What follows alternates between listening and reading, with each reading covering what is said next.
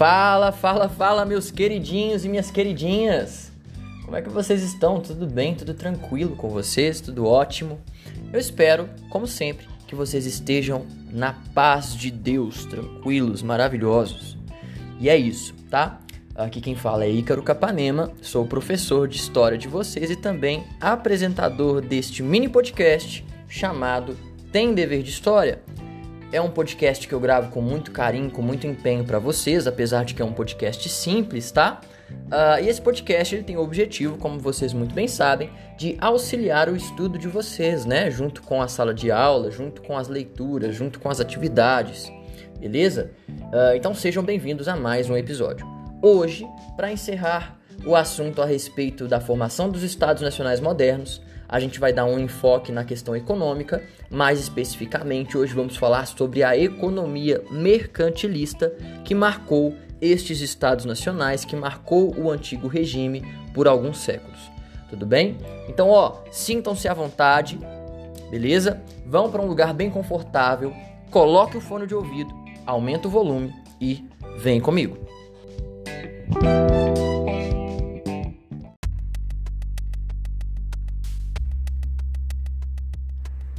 Então, olha só, galerinha. Quer dizer, aqui a gente está num podcast, né? Então, escutem só.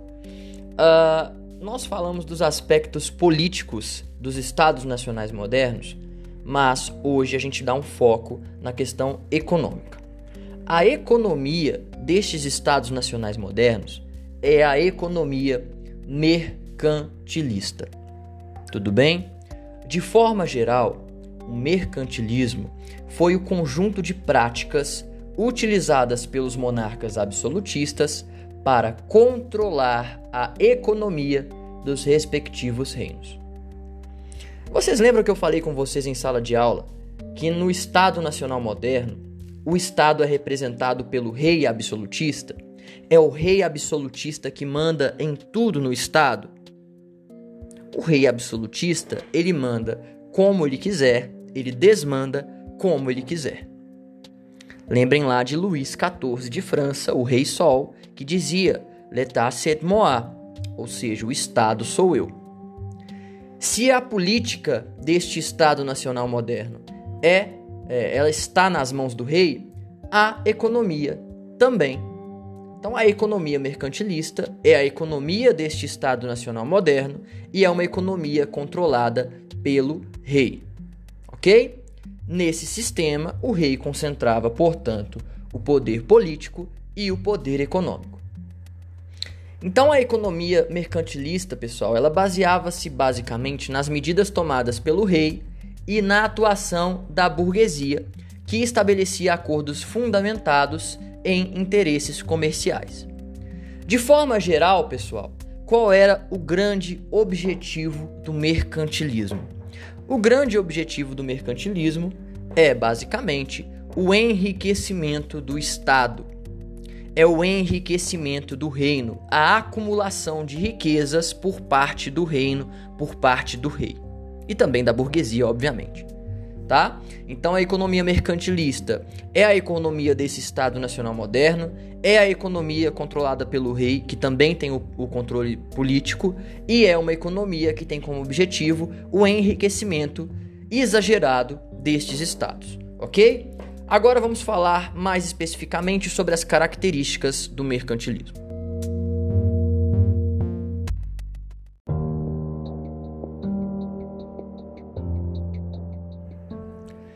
Para atingir seu principal objetivo, uh, que é o enriquecimento do Estado, o mercantilismo conta com algumas ferramentas, algumas características que vão proporcionar né, esse enriquecimento exagerado por parte dos reinos. Tá? O primeiro deles é o metalismo. Uh, o que, que é o metalismo? É a quantidade acumulada de metais preciosos, ouro e prata, que indicava a riqueza do reino. Assim, os reinos conquistavam e exploravam territórios para conseguir matérias-primas e metais preciosos. Uh, e aí, para garantir esse acúmulo de metais, nós temos aqui, né, a gente está falando de idade moderna, a questão da colonização, a questão da expansão marítima, que é assunto para os próximos capítulos, né? Em breve vocês vão estudar aqui uh, a, entre aspas, descoberta do Novo Mundo por parte dos países ibéricos, por parte de Portugal e Espanha. Vocês vão ver como Portugal e Espanha vão garantir esse acúmulo de metais preciosos e matéria-prima através da exploração de suas colônias.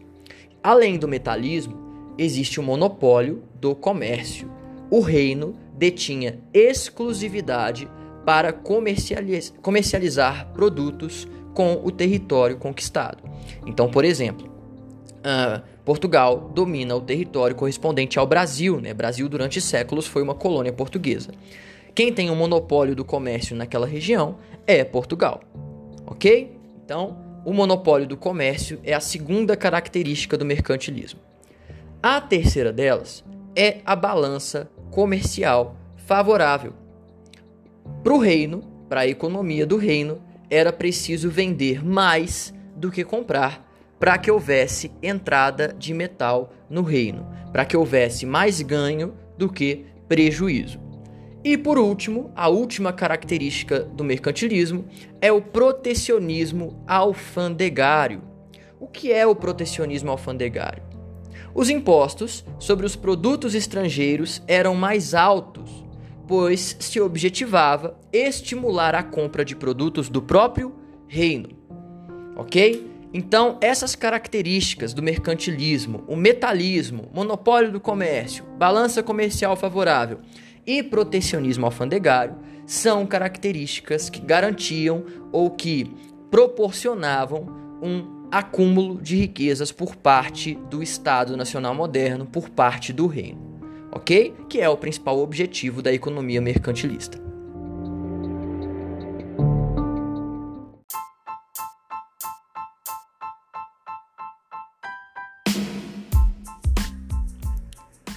É isso, meus queridinhos. Um episódio um pouco mais curto hoje, né?